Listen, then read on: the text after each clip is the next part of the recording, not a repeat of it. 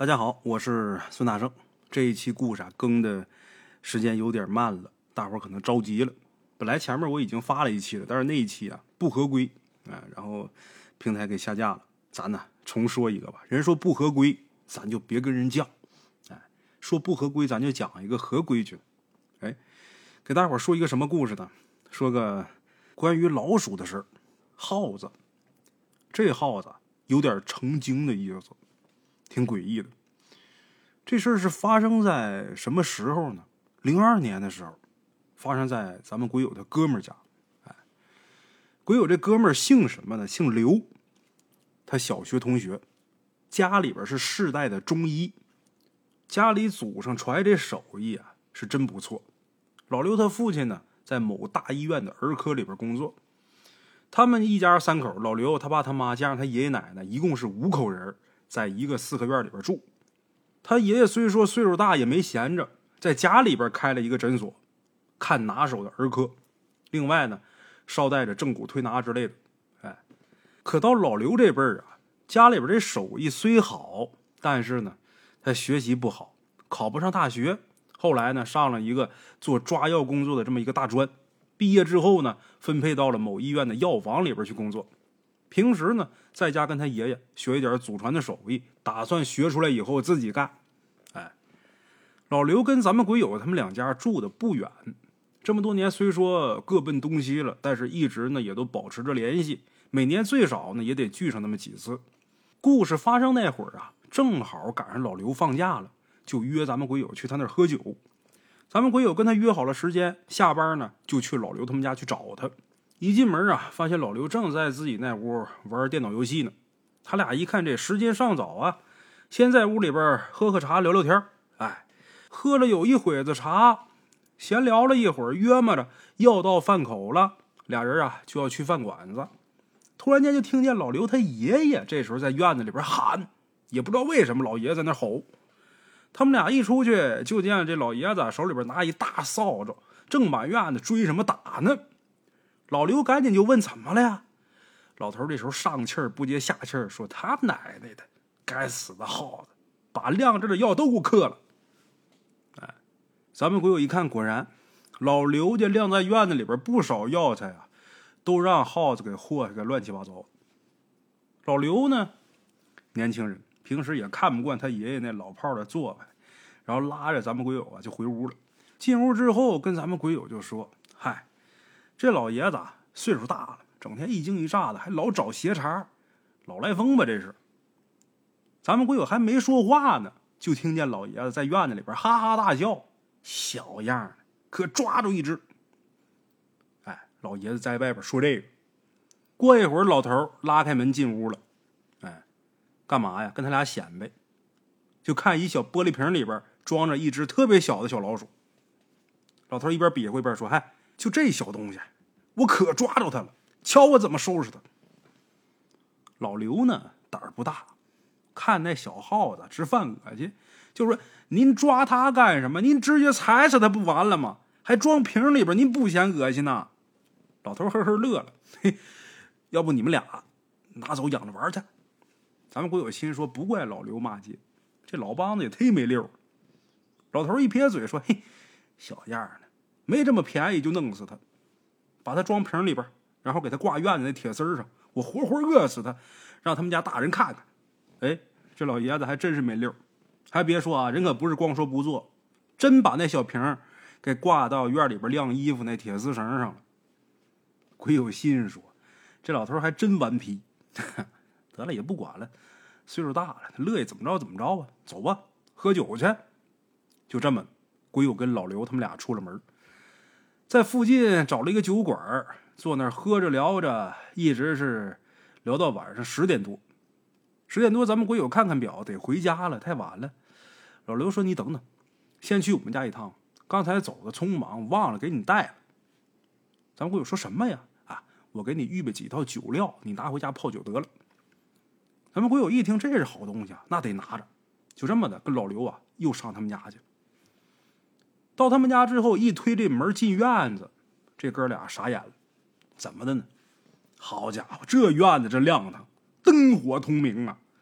房檐底下铁丝上全都挂上灯泡了，还嫌不亮，又插了不少灯笼。院子里面那凳子上都戳着蜡。咱们鬼友心说这要干嘛呀？这时候就见老刘他爷爷穿个军大衣，拿着手电和扫帚，满院子追着什么东西打。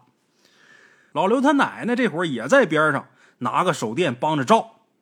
老刘的一个堂姐也回来了，吓得蹲在一个石桌上直抹眼泪呢。老刘赶紧问怎么了？他爷爷这时候特生气，也不说。然后他姐一边哭一边说：“说他爷爷呀，不是抓只小耗子吗？给拴这儿了吗？刚才来了好多大耗子，把这小耗子给弄跑了。完了还把咱家的鸽子、兔子给咬死了几只。咱们鬼友这时候一看院里啊，就跟刚来了日本鬼子似的，满世界撒都是中药材，鸽子笼子也开着。估计老刘他爷爷怕鸽子再被咬死了，把鸽子全都放出去。还有那养了不知道多少年的大白兔子，尸横在地。”地上还有一小片碎玻璃碴子，看来呀，这是关小耗子那玻璃瓶子碎了。再仔细看，这会儿这老鼠大军还没撤退呢，时不时的这儿钻出一只，那儿闪出一对儿，而且四周都是吱吱老鼠那叫声，似乎是在嘲笑老刘家这一家人。这老刘他爷爷，别看那么大岁数了，还是老中医，但是这脾气极其暴躁。今儿居然被一群真正的鼠辈给整的崩溃了。咱们鬼友一看呢，再有一会儿的话，老头非得爆血管不可，赶紧劝。这边闹得正欢呢，院子门突然开了，大摇大摆走进一人，谁呀？进来这人咱们鬼友认识，这位呢是老刘的街坊，也是咱们鬼友跟老刘他俩的同学，叫大鹏。大鹏这哥们儿，他父母呢都是北京人，然后去山西插队了。后来回到北京之后，他母亲没工作，他父亲呢在工地里边扛大个。后来呢，还因为这工作呀出了事故，他爸腿呢砸折了一条，残废了。他爸这一残废，他们家就更困难。咱不有记得啊？小时候去他们家玩，他家里边连水泥地都没有，就那地面都是土地，踩的是特别硬、特别亮。这土地要是搁在过去那老年间。可能不奇怪，可是九十年代了，你地面你就不是地砖的，不是地板的，最起码你得闹个水泥的呀。你就不是水泥地面，最不济你也得弄红砖给码上啊。他们家还土地那时候，大伙想想他们家这个生活条件呢，确实不太好。大伙到他们家玩，一看这土地，看着都新鲜。哎，老刘呢跟大鹏他们家住街坊，他们家老刘家人看他也可怜，平时没事啊，就拉着他来家里边吃饭，改善改善伙食。所以呢，老刘跟大鹏这哥俩关系处的不错。大鹏呢，在家里边估计呀是听这边闹得忒凶了，也不知道出什么事了，就跑过来看看。就见这大鹏啊，裹个破棉被，冻得这鼻涕泡都出来了，眯缝着没睡醒的眼睛，就问老刘：“哎，我说怎么了？这是老爷子，你练的什么气功呢？大冬天穿个小褂，满院子连喊带叫的。”老刘把事儿啊从头到尾原原委委说一遍。大鹏听完之后啊，乐了。嗨，就这事儿啊，你等着，我办了他们。说完之后，踏着这鞋回家去了。哎，稍过片刻，就见大鹏又跑回来了，但是手里边多了样东西，什么呢？这东西钢的，造型呢是个圈套圈，就跟小时候玩的那个呼啦圈连在一起差不多啊。但是连一起连的特别紧密，也不知道这玩意儿干啥用的。大鹏看他们不明白，跟他们解释说：“这就是抓耗子用的，咱们家这一年就使它抓耗子，特别好使。我告诉你们啊，可别小瞧这玩意儿，这玩意儿我给刻号了，叫捕鼠血滴子。咱们不有一听好吗？你是要把雍正给气活过来是吧？这怎么使啊？这玩意儿？”大鹏说：“你们瞧好吧。”说完之后，戴上一副手套，然后拿一把扫帚，一手托着捕鼠血滴子，哎，一手拿这个扫帚在院子里边开始溜。就见这大鹏看准一地方，拿扫帚拍过去之后，这一下藏在里边那耗子全都窜出来了。大鹏抓耗子抓这么多年，瞅准一只膘肥体壮一大耗子，一抖手就把那铁圈就给扔过去了，还真准，一下就把那大耗子给扣里边了。那个抓耗子那套子，这一扣住耗子之后，大鹏手里边这头马上一脱手，这铁丝窝的那套子分量不轻，一下两边就合起来了。就把那耗子给圈里边出不来了，哎，这耗子玩命在里边挣扎，但是铁丝套子里边都是铁丝窝的倒钩，一挣扎就扎个眼儿。哎呦，那耗子一疼，它就更挣扎了，越挣扎越疼，越疼越叫。哎呦，那个惨呐！听那动静，大鹏这时候狰狞一笑，告诉老刘拿壶开水来。等这开水拿来之后，大鹏站到这石头凳子上，拿这开水往下浇，浇那耗子，把那耗子给烫的毛退皮脱，惨死当场。你还别说啊，虽然虐杀一只老鼠，但是这招特别管用。就这一下，四周一下就安静了。一阵稀稀疏疏的声音过后，院子里边恢复平静，把这些耗子都给吓跑了。哎，大鹏戴着手套，把这笼子和死耗子拿起来了，然后跟大伙说：“那个，我先出去一下啊，我怕你们恶心，我出去弄完我就回来，你们先收拾收拾。”说完之后，大鹏转身就出去了。大鹏出去之后，咱们鬼友呢就帮着老刘家一家收拾院子。正收拾着呢，就看大鹏兴冲冲的又回来了，手里边啊。拎着个钢丝儿，上面呢穿了个东西，这东西一晃一晃。咱们鬼友放下手里的花盆一看，什么呀？我的妈呀！一个小骷髅。看那意思啊，大鹏出去之后应该是把那死耗子那脑袋给揪下来，然后把上面那皮肉给去了，剩下这个骨头做这么个小老鼠骷髅头，把咱们鬼友看的直恶心呐！刚吃完饭，这晚饭都快吐出来了。大鹏拎着这个。美滋滋的说：“来吧，哎，我给他拴铁丝上，给他挂这儿，你们踏踏实实的吧，没有耗子再敢闹了。”就这么的。说完之后，大鹏就把这耗子脑袋那骨头就给挂到院里这个晾衣服那铁丝绳上。他刚一拴好，没片刻，就听见四下啊，就有那特别怪异的声音，似乎好多耗子。好像在哭似的，哎呦，听着咱们鬼友都有点发毛。这时候咱们鬼友就想起来过去看过那个罗马闹耗子那个电影，心说赶紧走吧，我赶紧闪吧，回头再让老鼠给我戳了，好吧？就这么的，咱们鬼友跟老刘说：“那个我要回家了。”老刘赶紧把这个给他准备好泡酒的料给咱们鬼友拿出来，然后送咱们鬼友出门。哎。他们两家啊住的不远，没多会儿功夫，咱们鬼友就到家了。到家之后，按理说得给人家老刘打个电话，说我到家了呀，是吧？得说一句。他这电话还没打过去呢，老刘那电话先打过来了。干嘛呀？老刘说：“你回家之后没一会儿，那骷髅脑袋就不见了，那铁丝硬让老鼠给磕断了。”哎，从打那以后，故事可就来了。老刘家饱受鼠患，连大鹏他们家也开始闹老鼠。大鹏就是帮着抓耗子那位啊，他们家也开始闹了。但是大鹏那手段忒狠，估计这耗子也忌惮三分，不敢闹得太凶。不过老刘家那可惨了，最后没办法，甚至说都想着要搬家了。哎，就这时候，咱们鬼友他爸正好参加了一个新闻发布会，认识了当时的一个奇人，谁呢？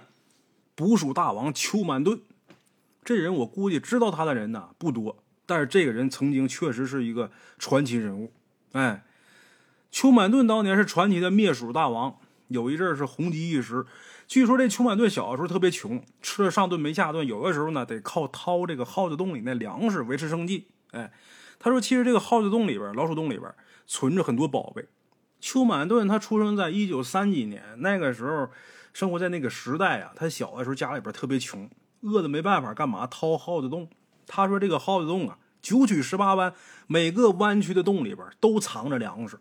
藏粮食这地方有特点，你拿水冲这老鼠洞，冲不着那些粮食，水会顺着老鼠洞的主洞走，那些粮食啊就在主洞的上面，冲不着。他这洞打的呀特别厉害。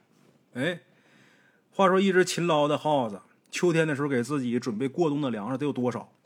就那鞭子袋啊，那口袋得有大半口袋。而且耗子存的这些粮食，全都是颗粒饱满的花生、大豆这些东西，都是好东西。邱满队年轻的时候呢，在耗子洞里边找着粮食之后啊，就一个洞里边找到的粮食够自己吃好几天。大伙想想，这里边得有多少粮食？挖耗子洞尝着甜头了，对这耗子就产生了很大的兴趣。据说他为了观察老鼠的习性，还专门养耗子，对耗子这生活一清二楚。哪个洞里边肯定是存满粮食了，哪个洞里边肯定粮食少。这耗子懒，他看一眼那个洞口，他就知道。你看，这也算是有能耐。赶到一九五八年全国除四害运动的时候，那个政府要求啊，每户上交五十根耗子尾巴。那咱说这事儿对于他来说，那手到擒来太简单了。邱满队大显身手，不但自己很轻松的把任务完成了，还帮着邻居啊交了不少。这次小试身手之后，让他对这耗子更加痴迷了。后来呀，就因为对这耗子的痴迷，他媳妇都不跟他过了，跟他离了。这什么人呢？整天摆弄耗子。但是邱满队对这耗子还是痴心不改。待等到一九八九年的时候，南宁举行灭鼠运动。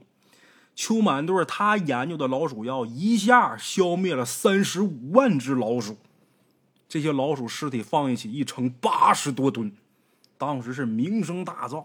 往后几年里边，好多人找他，那给他拍纪录片、出纪实报道，一时间灭鼠大王这名声不胫而走。哎，各地媒体把他塑造成灭鼠英雄，大肆报道。有的纪录片里边啊，邱满队他这耗子药神奇到想抓公的抓公的，想抓母的抓母的。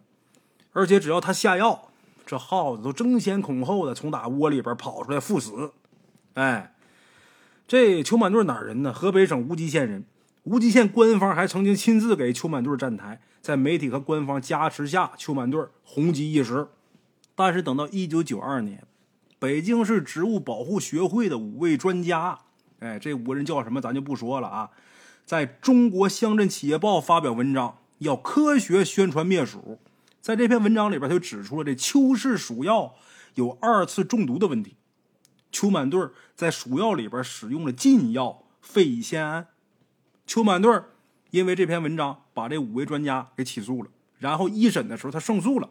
后来这五位专家召开了数场记者座谈会，科学界二百多位政协委员、十四位院士呼吁维护科学尊严，确保执法公正，建议建立科技陪审团制度。这五位专家提起上诉之后，一九九五年终审，邱满队败诉。红极一时的邱氏鼠药走向衰微。后来呢，邱满队也研究过粘鼠板之类的产品。在新世纪开始之后啊，他又研究了抗凝血剂那种鼠药。但是呢，不管是鼠板也好，还是这种抗凝血剂鼠药，都没有达到过邱氏鼠药曾经那种山呼海啸的影响力。在二零一八年，邱满队去世。有人说他把灭鼠配方也带走了。最近呢，看到很多自媒体替这个邱满队翻案，但是呢，人都已经没了，又能如何呢？哎，咱们今天这故事里边，既然提到邱满队了，我就简单给大伙介绍一下这位高人啊。咱还得回到故事里边，当时咱们鬼友他爸不是因为去参加一个新闻发布会，认识了这位传奇人物捕鼠大王邱满队吗？哎，老刘家不正好闹耗子吗？就这么的，咱们鬼友他爸帮老刘家把这个邱满队给请来了。老邱那会儿啊，名气已经挺大了，他不缺钱那时候，而且呢，人家邱满队跟咱们鬼友他爸也不是说很熟，但是呢，一听说闹耗子闹得这么邪性，人家还是打算亲自来看一看。哎，老邱这位灭鼠专家，他那手段呢，可以说是毁誉参半。你说这玩意儿管用吗？确实管用，但是怕他这手段的人也不少。为什么怕？其中有两条：一是说他这个鼠药的毒性啊太大了，危害大；还有一条很隐晦，基本上这私下相传啊，这个就涉及到所谓的封建迷信了啊。大伙儿自己合计吧，我不能多说，我怕这故事就播不了。总之，不管说什么，他灭鼠这手段就俩字儿：好使。他帮老刘家灭鼠，很见成效。下药放板子，还有一些比较隐秘的手段啊，在这儿咱就不方便说了。老刘家那会儿每天都能拿那簸箕啊，戳出去几簸箕耗子，那死耗子一簸箕一簸箕往出端，大伙儿想想得有多少？这种情况，你要说在哪个粮仓啊，在哪个囤粮食的地方，或者说哪个养殖场，还说得过去。这在城里，在住户人家，那简直不可思议啊，邪性。就这么的。这秋满队来了之后，老刘家这鼠患基本被消灭了。那他们家那些耗子基本就灭门了。从此以后就再也没闹腾过，可算是消停。哎，这事儿按理说就应该这么过去了。可是消停了几个月以后，开春的时候，有一天老刘发现自己家吃剩下的包子和馒头少了几个，他就纳闷儿啊，心想：难道说这耗子又卷土重来了吗？果然到院子里边一翻腾，在当年毒死的一个耗子洞跟前儿。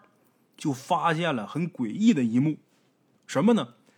老刘家他们家院里呀，之前有个耗子洞，后来请这个老邱来给他们家这个呃灭鼠之后啊，就把这个耗子洞给封了，往里边塞了不少碎玻璃，然后拿水泥给砌上了。因为平时那耗子洞前面啊堆的都是花盆，所以没人注意。今天老刘心血来潮想起那洞了，特地把这花盆搬开去看。这一瞧，吓坏了。那封死的耗子洞跟前呢，堆着几个馒头和包子，跟码成一排，而且堆那个样啊，就跟上坟时候上供那意思是一样的。更离奇的是，在这个洞口啊，还蹲着一大耗子。就原来这地方是洞口嘛，这会儿不是砌上了吗？就在原先那个洞口那地方蹲着一只大老鼠。这耗子个头可不小，看那样，这耗子应该很老了，身上那毛啊。都掉的差不多了，一张老脸上居然挂着表情，就看这耗子就，感觉他特别悲伤那种感觉。这耗子看见老刘之后啊，也没跑，眯缝着一对小红眼睛盯着他。老刘胆儿啊虽然小，但是毕竟是个男人呢。一看这鼓起勇气，抄起一把铁锹就朝这耗子比划。没想到啊，这老耗子不跑也不怒，往那一趴，一脸不屑，那意思啊，你给爷爷来个痛快的。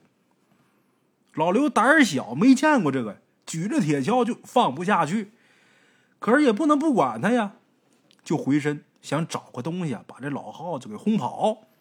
回身一看，这石头桌子上晒着一笸的单皮，他顺手抄起几根呢，就往那耗子那边扔。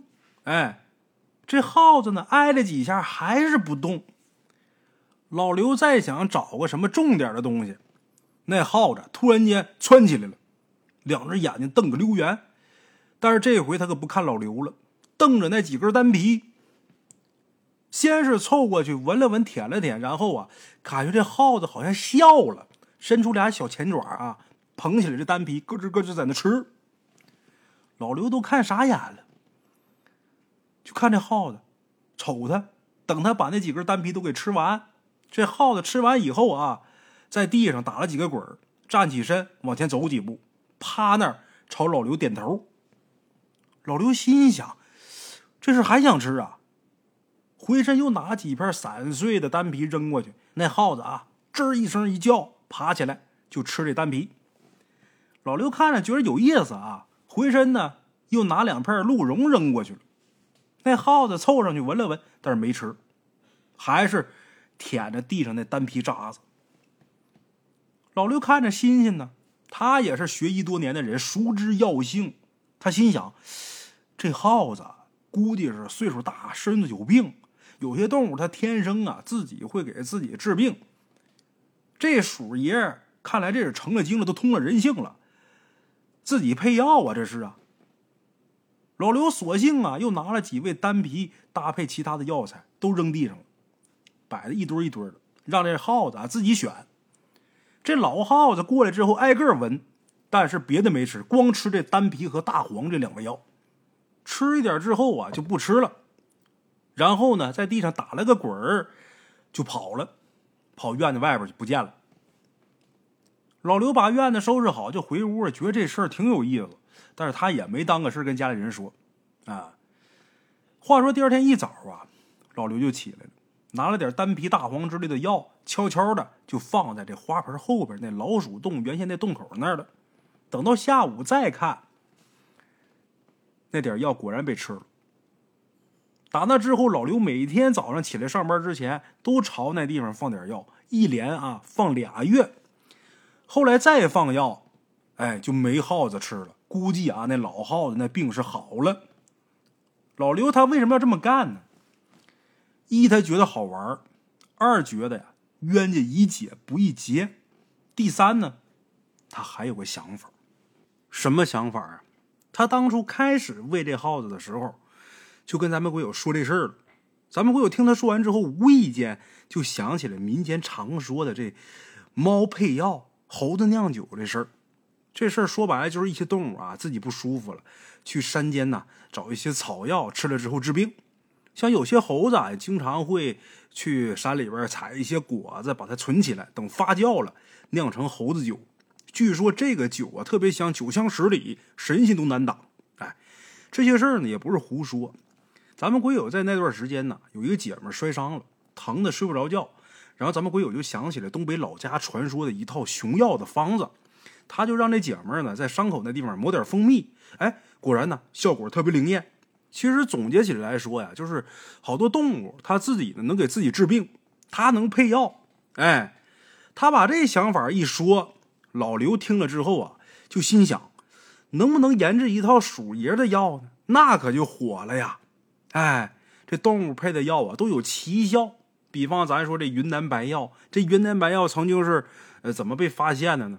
这个药草怎么知道它能治病了呢？就是有这么一人呢，他打猎啊，打猎之后把老虎给打伤，老虎呢就嚼这个草药，然后往自己伤口上涂，涂完之后过一会儿。这血也不淌，老虎站起来走了。哎，后来打猎这位就把这草带回去制成云南白药，就咱们现在用的这个云南白药都是打那儿来的。所以说，有一些动物啊，他知道什么东西治什么病，这咱人可能不知道，但是他知道。老刘就心想：我能不能治一套鼠爷药啊？这要治成了，那不行了吗？他们家本身就是干中医的啊，那我们家不得这个神方了吗？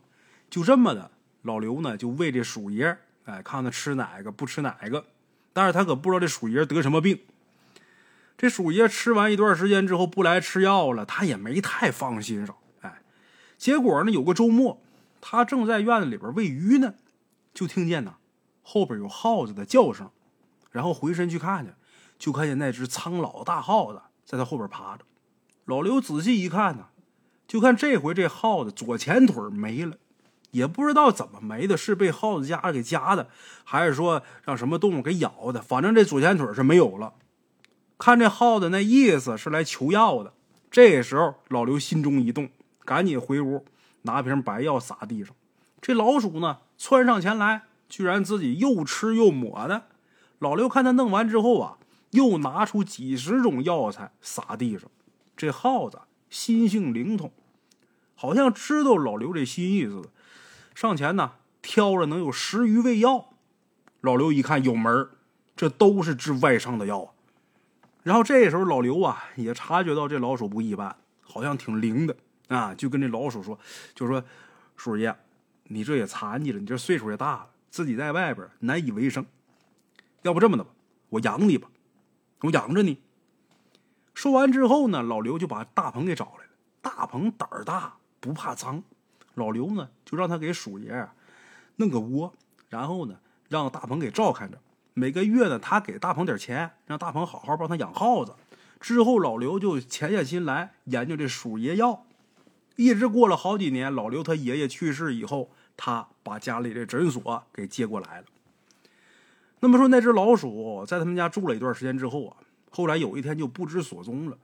不过老刘啊。靠着他配出来这鼠爷药啊，再加上家传的手艺，他们家这诊所可火了，尤其是治这外伤，了不得了。直到这么多年过去了，现在一提起那耗子，老刘呢还特别想那耗子。他也因为那个耗子，在他们那一代成了出了名的治外伤的名医。哎，其实这世间好多事情说不清楚。明明家里边闹了一场鼠患，这不是好事，结果却因为这鼠患自己闹出了一套济世救人的方子。哎，所以说有些事情一环扣一环，过于巧合，就得给它归为天意了。啊，好了啊，我是孙大圣，咱们这期故事啊就说到这儿。咱们有一些有的没的话呀，在这儿也不便多说了。之前那期故事下架了，给大伙儿赶紧补一期啊！咱们这期就到这儿，下期见。